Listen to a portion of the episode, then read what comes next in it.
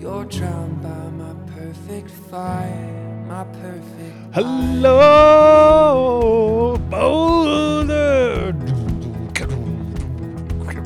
I was like trying to be like these boys. No, I'm with you. But the truth They're is, not- is that I'm a lanky guy. And they're probably not all in Boulder. This is the Word on the Hill podcast. We are the Lanky Guys. I am Scott Powell. And I'm Father Peter Moses. And you are, we are coming to you on All Saints Day. Boom! How's your candy coma? Father Peter, from all the candy you ate on Halloween. Dude, we're recording this before Yeah, Halloween. Halloween hasn't happened yet. I, am excited for the candy coma. I am excited to pilfer all of my kids' candy Oh, and eat it. dude. So one Not all of it, but one time in A my lot. life, I I got together with a bunch of college students, Okay, tell me more. and we were gonna play. We we played a game of Settlers of Catan. Settlers, Settlers of Catan. not And- settlers. Settlers. Okay, I'm with you. And with you so um, far. and uh, we had like a five pound bag of gummy bears. And, Okay. And we ate the whole thing. I ate like a pound of gummy bears. Five pounds. How much is five pounds? I can't. I can't picture it. It's a vendor bag. It's like another. Oh, another level. It's another level. And and what happened is that the next day I literally woke up with a hangover. I had so much sugar playing that game that I could not even believe it. So, you guys, um, I have to say that I'd like totally geek out about Halloween. I think Halloween. I think the whole world like kind of geeks out about Halloween. Like, but I But- kind of hate it. and so um, here we go. No, No, well, I don't okay, hate it, well, but it, it's just the- why does it have to be so scary Well, no, this is the thing is that I, I think that and um, evil? I think that people it's, It's not evil, deep but down inside know that they're celebrating the saints. I don't think they do. I That's a very think- generous assumption on people. I don't I- think my neighbors with their dead body hanging from trees, mannequins, think they're celebrating the saints. Maybe they do. I I don't either. But I just don't need that. I don't need that. you don't I don't need that. You don't need that.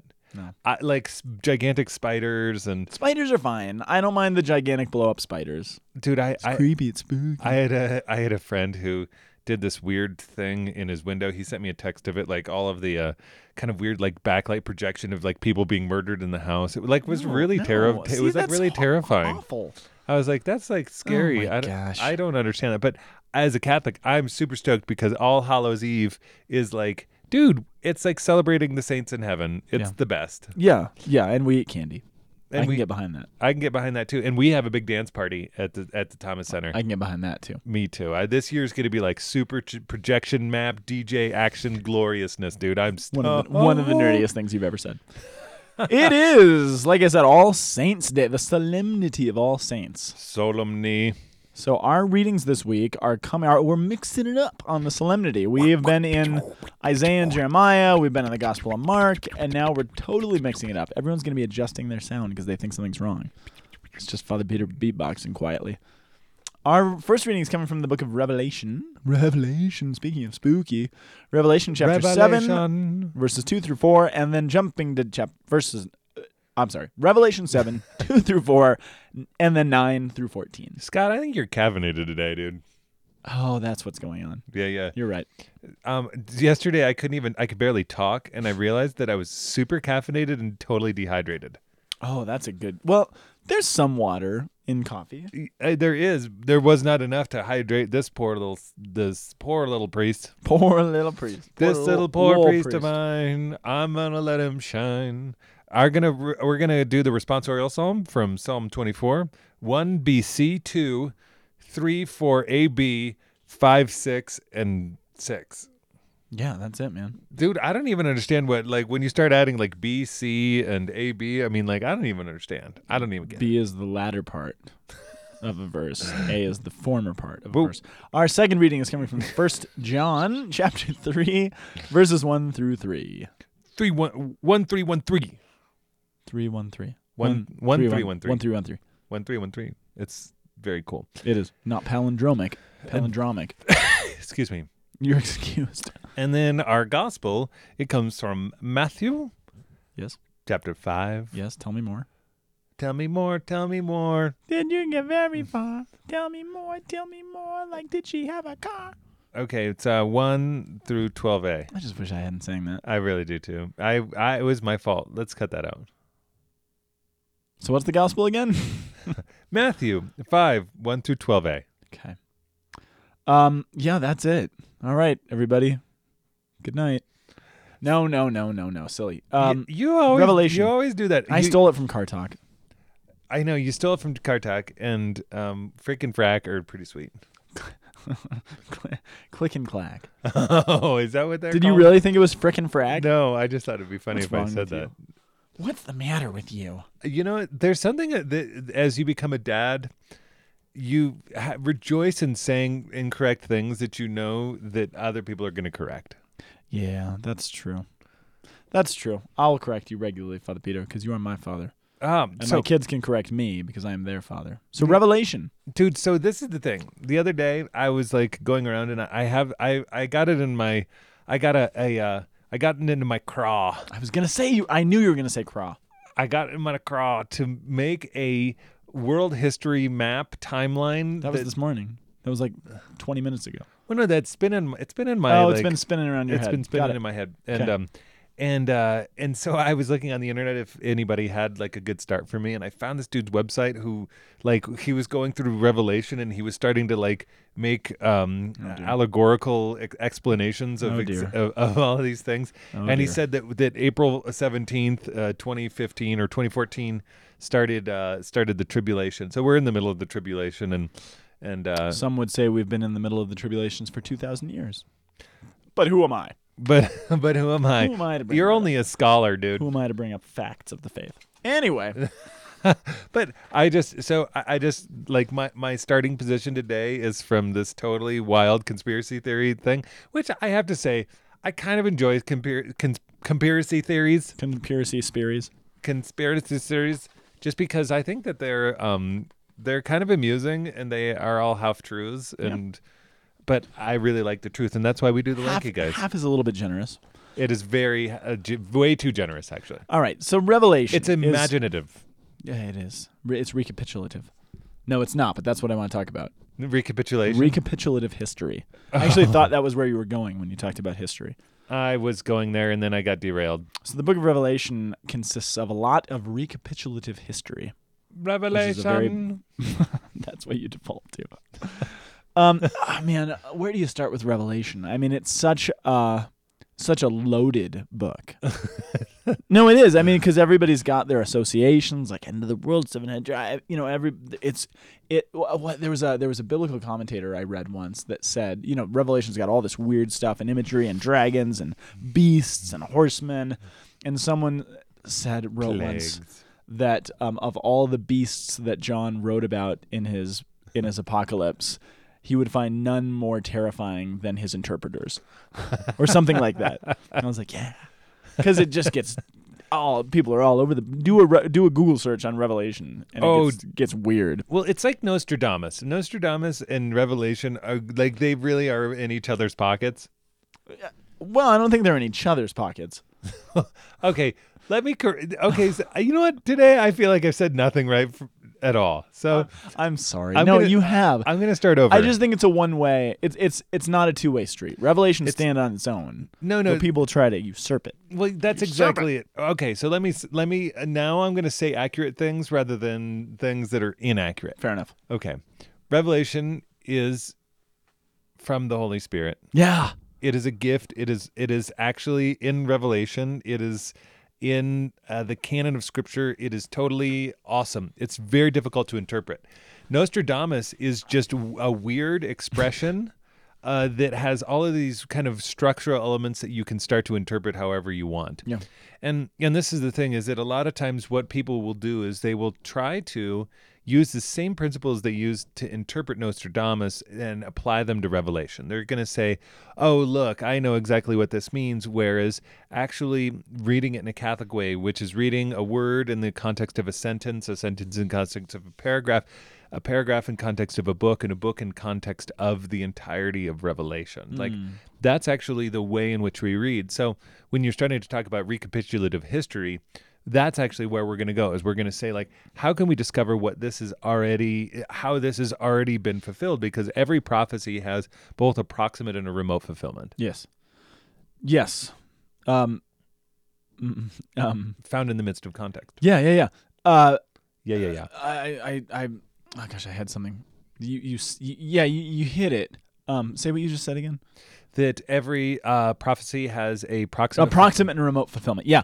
So um, that's where we get into trouble with Revelation. So proximate means there is a context for the original readers that this book, which is really a series of letters, is actually going to. There's something that would have made sense specifically to them, to the first audience. Right. And there's also something that is meant for us because I'm not in the first century audience living in Asia Minor. I'm not one of those people. Right. So th- there's dangers on both sides of number one, making it only applicable to me in 2015 and where can i find president obama or the clintons in the book of revelation i mean we, we people do that they're like oh my gosh this is you're forgetting that you're not the first person to have read this but you can do the opposite as well and be like well no this is just a book for the original audiences and it really doesn't have anything to do with us Right. either so we can err on both sides and what revelation is is a especially revelation is a very vast combo of both so there's three major schools of thought on how we can interpret the book of Revelation. Number one,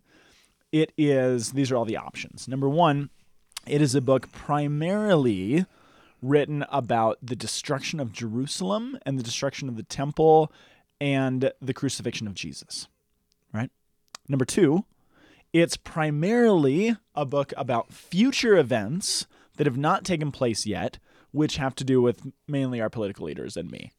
right? Yeah. Number three, it's a book primarily about the spiritual realities that are happening all around us that we actually can't see, that are taking place on the spiritual realm that have effects in the in the physical realm, right?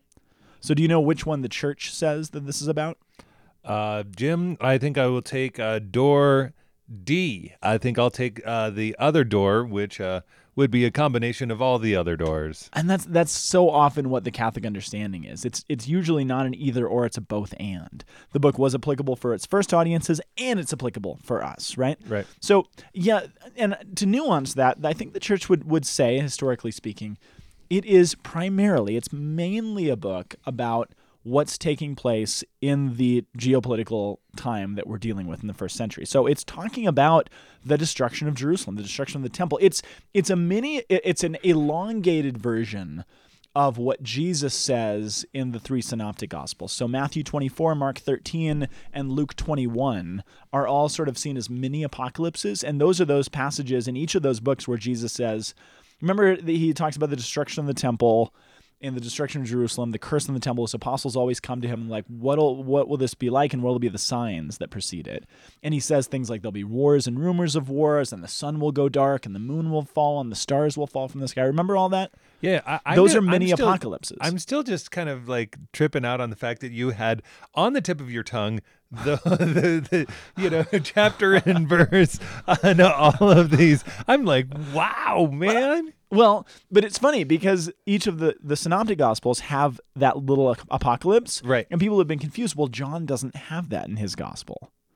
John does have it. It's just a whole nother book. Boom. So it's the book of Revelation. So it is primarily talking about the crucifixion of Jesus, what is spiritually happening in heaven, in the heavenly Jerusalem, when we on earth are watching Jesus nailed to the cross. What is spiritually happening? What's the spiritual hmm. reality behind it? What's spiritually taking place when the Jerusalem temple, which used to be the housing place of God, is being trodden down by Israel's enemies? What's the spiritual reality behind that? That's what this book is primarily about. But it's also, if we understand that, then it will also give us clues for what will happen at the end of time, at the end of the space time world, when God begins to recreate. This is why Revelation ends with not the obliteration of creation, but a, a looking forward to a new heavens and a new earth. Right. So, looking back to what happened when Jesus was destroyed and reborn, we can get clues for what will happen when the space time world is destroyed and to be reborn, right? In Yes. the new heavenly Jerusalem. So it is about that for us. And simultaneously, it is showing us that third option, the, the spiritual realities behind the physical things that we can see. Now, there's another reading lens as well that I don't want to really get into too much now, but we can also read this um, as a as a um, in view of the mass. Which, And the one which thing- is a beautiful, but there, there's a lot more so- complexities that come in. Well, and that's not necessarily a reading lens so much as it is it makes it's clear at the beginning of this book John says basically while I was saying mass I saw all of these things. It says while I was caught up in the spirit on the day of the Lord. That that's sort of liturgical language. language, code language in the first century for saying mass. So it's not that this is necessarily just a reading lens for the mass, Right. But it's saying John happened to be saying mass when all these things happened. So, um, so uh, you can see liturgical symbols. There's incense, there's altars, there's all sorts of things. So Lampstands, it helps to make this all make sense. Yeah. Yeah. So there's four sort of concurrent pieces that we're talking about in Revelation. Well, yeah, it, it- actually contextualizes like this. Yes, yes, yes, that's it. And as Catholics, we totally geek out because we say, "Oh yeah, yeah, yeah, We yeah." should geek out. The liturgy is actually the privileged place for reflection upon history. Yeah, yeah, yeah. and the parousia. It's it's the simultaneous action that we live with every day as Catholics. That Right. yes, we Parousia means the, the second coming of Christ. second coming of Christ, the the uh, the eschaton. Kotor, the end times. I'll just I'll just be your translator. Thank you. That's I need one. I I think I need theme music and a translator. That's gonna bada, be bum. So all that being said, where we kind of step into the book, we're in a, we're in a unique place in the book. So we're Unique, right in the middle of um, the section, and some of you, even if you haven't studied this, you've probably heard of uh, what the seven seals, the seven trumpets, and the seven bowls, right? Isn't there a, isn't there a, a, a like a weird Swedish movie called The Seventh Seal? Oh, the seventh seal. It's Yeah. it, it's Ingmar Bergman. right? Ingmar It's- Bergman. It's a very famous. It's a very good film. It is actually. Um, y- yeah, so that which is obviously a revela- a, a reference to Revelation, but the uh, seven seals, the seven trumpets, and the seven bowls, these are all um, instruments of God's judgment, and the the horsemen of the apocalypse all show up at this in this context. Yeah. It's all about destruction and chaos. Those seven things are Yeah. what's called recapitulative. So Oh. the seven seals Yeah. are actually the same thing as the seven trumpets, which are actually the same thing as the seven bowls. They're just slightly different perspectives on all of it oh, which again we oh. believe is primarily yes the destruction of Jesus and the destruction of the temple and what's going on here. But they're Oh. they're different perspectives in in a similar way that you know Matthew, Mark, Luke, and John are all just giving similar uh, different perspectives on the same event, right? yeah. So it's recapitulative in that sense. There's not 21 separate events going on here. It's, it's like my friend, our friend uh, Thomas Smith talk about talks about it as Russian nesting dolls. So like the seven trumpets are all kind of contained inside of the seven seals, and inside of the seven trumpets, there's seven bowls contained inside. So there's so much more we could get into, but it's all this kind of imagery, this layered, it's like an onion. It's this layered imagery of kind of what's spiritually happening when you see the city of God, the the centerpiece for all of Old Testament history being trampled down. What's the spiritual reality behind that and all that? In the middle of all of that judgment and chaos, which again gives us clues for what will happen in our times. In the middle of that, there's this little respite in chapter 7, which is where we step in.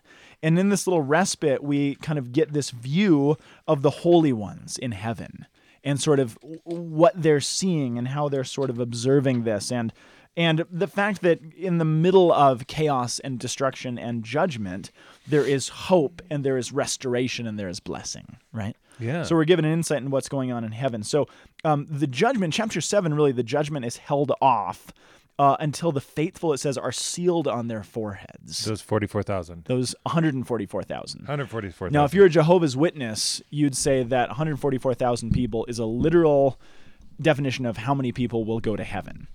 And if that's true, we're all in pretty bad shape because that's just not very many people. yeah. The one thing that Revelation does a lot, it uses like- lots of symb- symbols and imagery and numbers and colors to speak to different realities. This is this is the Hebrew mindset. It's very image laden. It's poetic, right? Yes. So uh, Like uh, we were talking about last week. 144,000 is actually yeah, it, it's not just that's how many people are in heaven.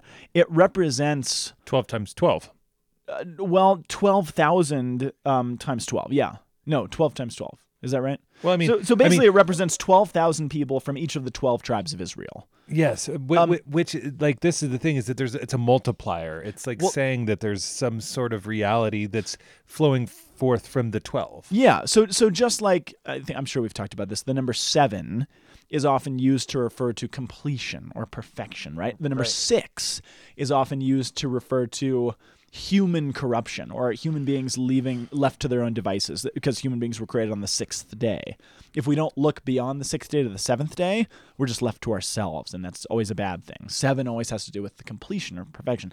The number 1,000, especially Yeah. in Revelation, usually refers to a lot. Literally, it's not usually literal, but it represents a lot. So if you're talking about 1,000 times 12, you're talking about a lot of people from all of the 12 tribes who have been scattered and been re-brought together.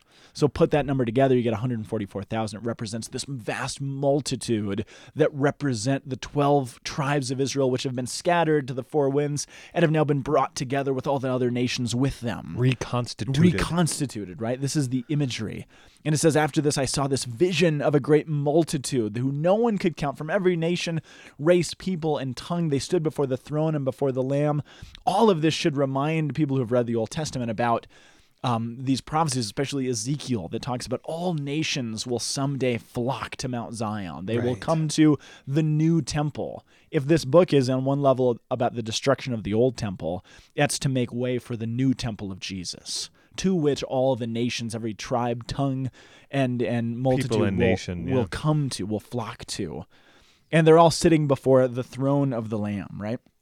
Um, it's this. and uh, they're on they're on Palm Sunday because they all have palm branches. they all have palm branches, which yeah, it's a reference to Palm Sunday, but Palm Sunday is. Do you know what that's a reference to?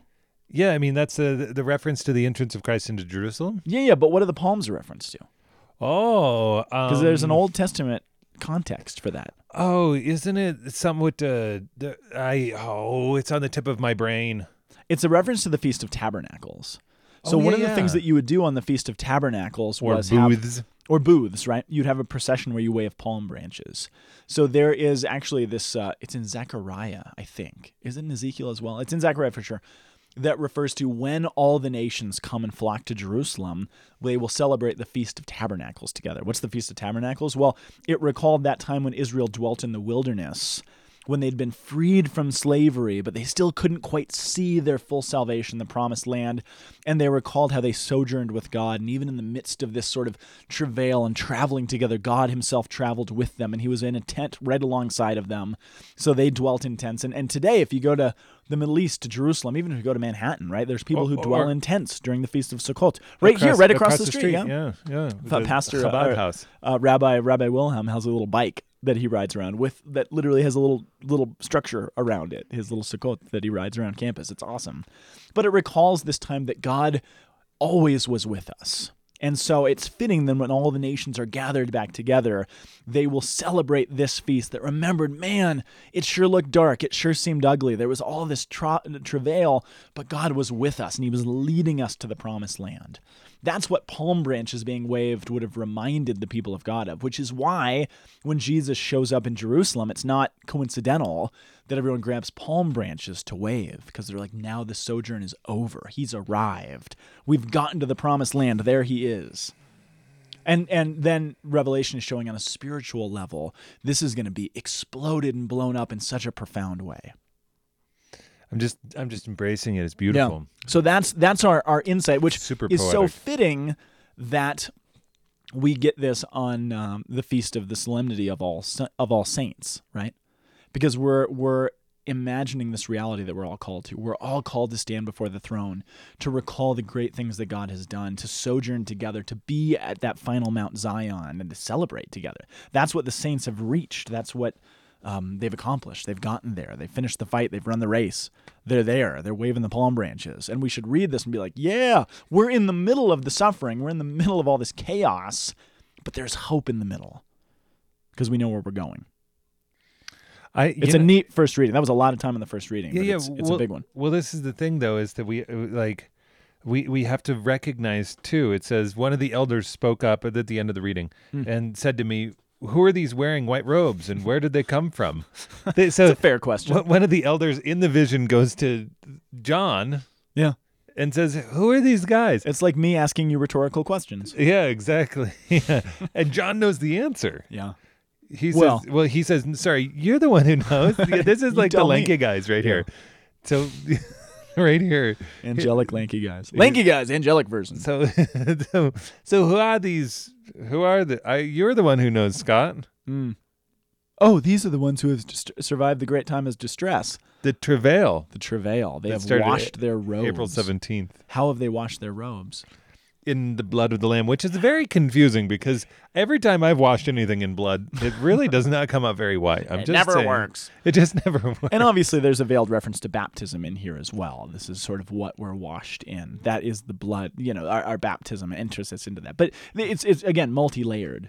yeah, But it- also our suffering because we participated in the cross. yeah, yeah. It's just beautiful. I Yeah. I, lo- I love that because the, the the Christ as the Lamb of God is my favorite symbol. And Oh, yeah. and like being able to see and and like the fracture right when it says behold the lamb of god uh, and and the the host is held um, above the chalice in this reunification of body and blood in the moment of, of recognizing both the slaying of Christ and the crucifixion and Yeah. the resurrection in and then the reconstitution and the experience of the lamb and it's like and as we're there and we're like oh my gosh i'm not worthy to receive this lamb and we wash our uh, we drink the cup that the lord has has uh, drank and it was just really beautiful it's super profound Yeah, totally. Which, which is a great.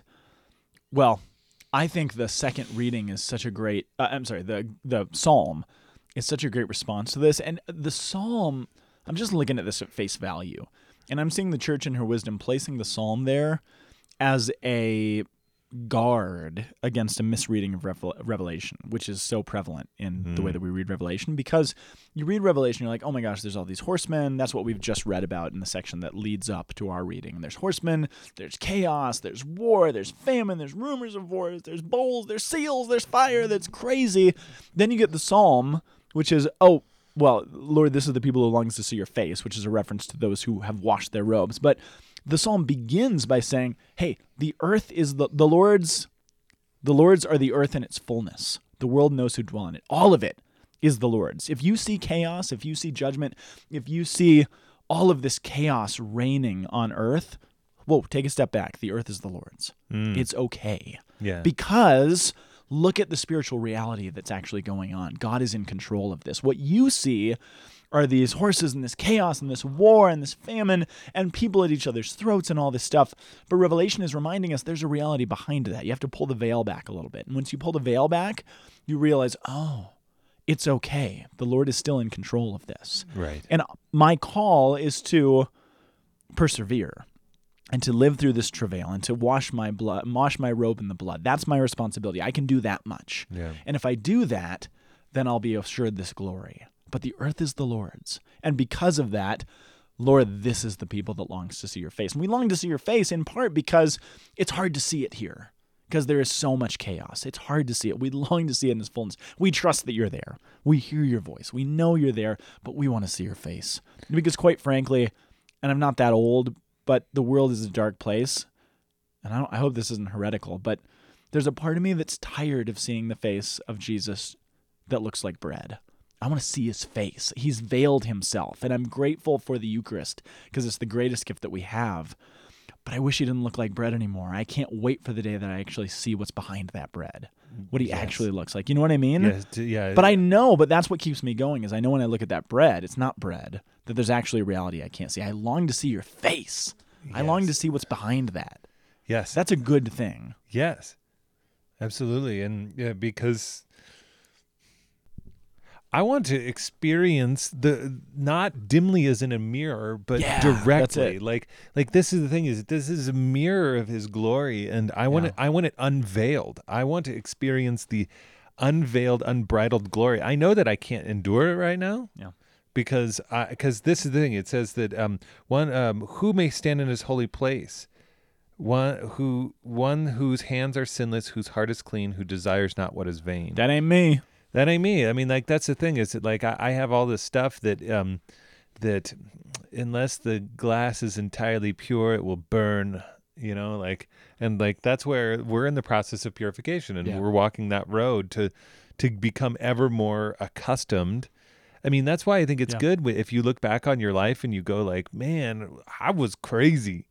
Yeah. because it means that you recognize that there's something more mature, more solid, more pure in Yes. your life now. Yeah. And that's and that's why All Saints Day. I mean, that's why we're celebrating. These are the ones that that could endure in uh, the vision of God. Yeah, absolutely. And this is why we have purgatory is that we can actually we can actually get there. God Right. wants to purify us. That's a whole different discussion. But it's exciting. Well, beloved. So yeah, that takes us to First John. First John is one of those kind of obscure little ones in the back.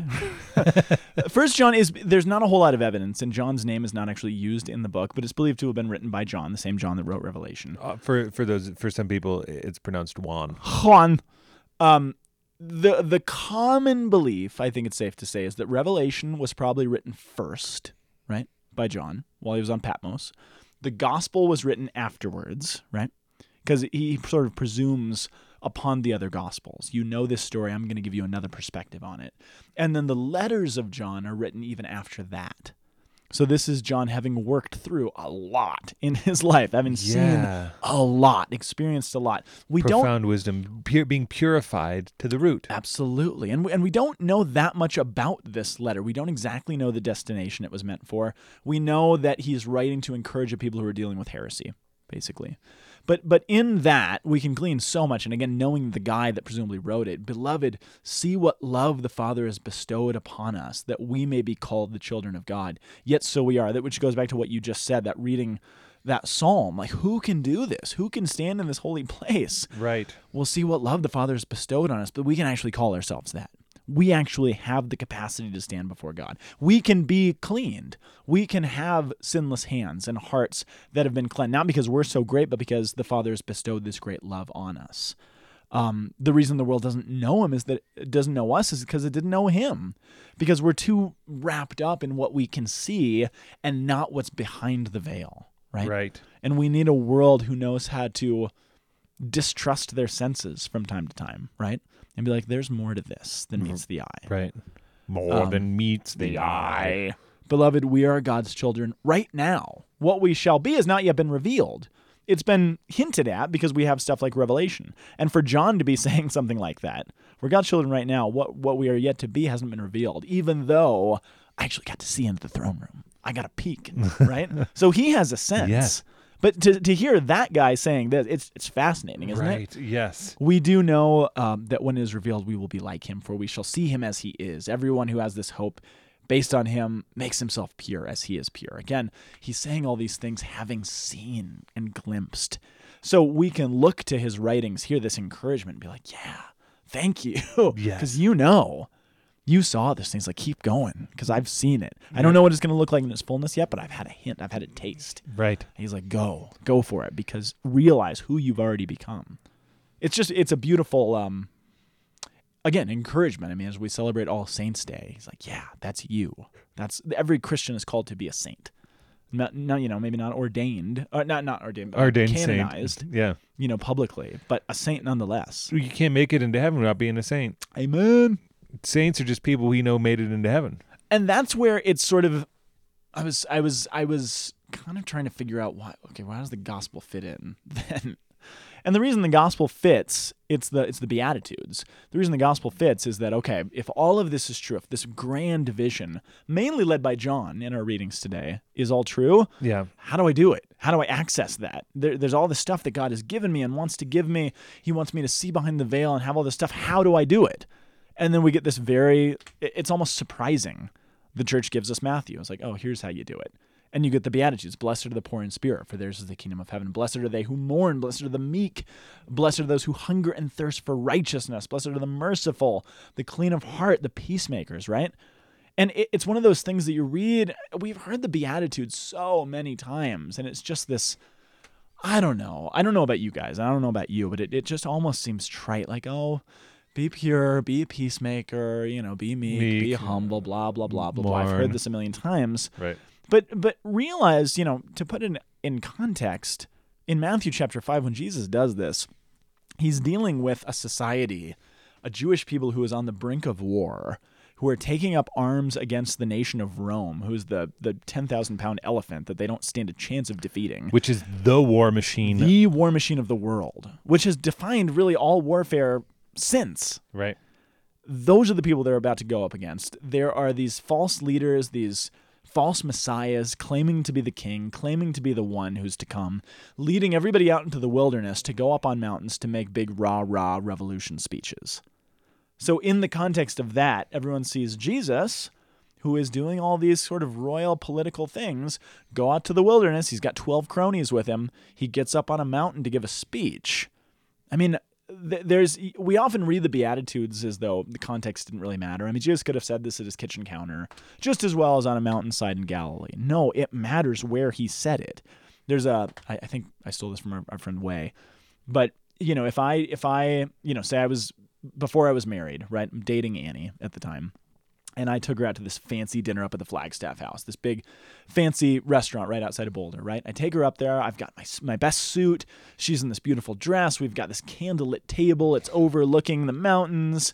Wine, champagne is at the table. We know and it's at- And at one point I get on my I get off of my seat and I drop to one knee and I take her hand and I'm like, "Annie, I forgot my wallet in the car. Can you please go get it?" You're like, what? Can you pick up the check? I don't have my credit card. You should punch me in the face, right? Because you've set the stage for, For- something specific. Yes. You know a proposal's coming. And so when something else shows up, it doesn't make sense. Jesus, when he goes up to a hillside in Galilee and stands up to make a speech, he sits down actually, because that's the position that a teacher would sit in.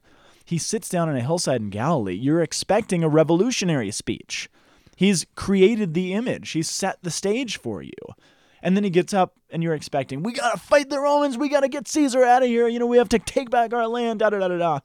And he says, blessed are the blessed are the poor in spirit. Blessed are those who mourn. Basically, he Like, takes what? he actually takes a bunch of negatives. Yes. So all of the He all does. of all of the beatitudes are Yeah. are horrible things that like uh, that, that's a big bug. That is a big bug that showed up. Yeah, he takes all these things that that nobody wants in their lives, mm. But that they all have. but that they all have. They're all stuck with these things that they want to be rid of. right. I don't want to be meek anymore. I don't want to be humble. I don't want to be poor. I want to be rich. I want to be powerful. I want to be mighty like Rome. He's like, no. He says no. I Actually, there's a blessedness to this. The more coffee I'm having, the louder I'm getting. I, I've noticed that. Oh, I forgot. I me a lot of coffee. I, have got more coffee. Mm. Yeah, it, it, it's all the Mine's negatives. cold. Yeah. yeah. um, which which is the this is actually the the wildest part about the saints is that what the the primary reality of the saints is that is that they on this in this world they imitated Christ in unique and faceted ways that were precisely them Yes.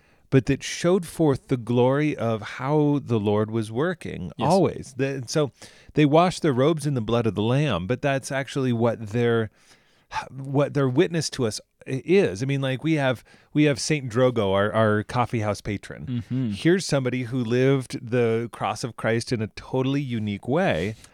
Um, Yeah. I mean, like he was a good-looking guy, and he prayed to be made ugly, be, so that so that he could experience. I don't even know why he prayed to be ugly. I have to find that one out. Humility. Humility, and maybe he was getting macked on, and he just kind of Getting macked on. Hmm. Thank you, 1998. dude this is the macked this is the problem in my life is that like literally i entered seminary 99 and like everything changed I, and and i've been playing catch up since It's 2006 like it's like the unbreakable Kimmy Schmidt. It's like you came out of the hole and nothing. I, i'm one of the mole women is that what you're yeah, saying Yeah. Some of you might get the reference. Some of you don't. yeah um but now but now we're uh, i'm totally derailed what was sorry. I, what was i even saying Um, the, the the the beatitudes. They're all the negatives. The people who wash their blood in the lamb, wash their robes in the blood of the lamb. are the saints and that's actually what we're celebrating today is this is the way Mm. jesus shows us the hodos yes. and the people who walk the hodos ha- are marked by the lord and marked by these beatitudes which uh, the, all the world says are lame but the saints chose and are so inspirational that we take them for patronage we take them to actually share their riches upon us so that we too can live this out in the world and that is worth a big party Absolutely. So that's why we have it. That's why we. That's why this is a solemnity, because it's worth a big party, man. Ba, ba, ba. Boom. So the readings, I mean, they're very well structured. You get the reality that we're aspiring to. Yes. It moves into the reality that we're seeing, but that we long for, and then it tells us how to get there. Right, because because there was a fulfillment in a very real way of the Book of Revelation, Hmm. but there but it is yet to be fulfilled. That is like, in its totality. and that's that's why we live as a church as if it's all going today. yeah, Today Boom. is the end of the world, as we, know it. yeah, I feel fine. Fine. But then um, we have another ten thousand years of the church, Yeah. and we've only just begun. Yep. We've We're- only yeah, we're to live as though it's the end, but- Also, that we have another ten thousand years Yep. simultaneously. And that's really the truth of it is that we're we uh, have we been living in the end of the world since Since Christ. Christ came out of the tomb. Literally, this has been the end times for 2,000 years. Because for the ancient Jews, the end times, the eschaton, you know, we think of end in the sense of, okay, if I'm the last in line at Safeway, I'm at the end, right? That's not what the end meant. It meant the climactic times. It's This it- is the end that we've been waiting for. We live in the climax of human history. That's what we mean by the end times or the eschaton. Not like, okay, this is it, end of the story. No, this is the middle. This is the climax. Now everything, now we can begin because now we look forward to eternity. right. Now the world is changing. Yeah, they, they think that it's it's the last moments of the denouement. Ooh, that's very French. I'm just a storyteller in my heart. I love Sucker. it. So go pray to the saints, you guys, because they're helpful and they're Yeah. they're up there. Yep. If Standing at the throne of the Lamb. ba ba ba. So you guys, And if anybody you. knows how to get there, they do. yeah, uh, So- amen. They show us their way. They show us how they did it, Indeed. and uh, that's why my grandmother used to say, "Don't pray to Saint Rita because she exacts a price." Oh, Rita. And I was like, "No, man, I'm just gonna pray to Rita because she is totally a powerful intercessor for the. Pa- she's a patroness of the impossible, Oh, dude. Talk about like the best, dude. Talk about a title yeah, that's that's the beastly. So pray to her. for the impossible. Yes. We love you guys. Keep it real. Don't fake the funk. We'll be Celebrate the saints. Do it. We'll be back next week. Find us on Facebook. Send us an email. Um, like us on everything. See you next time. Bye.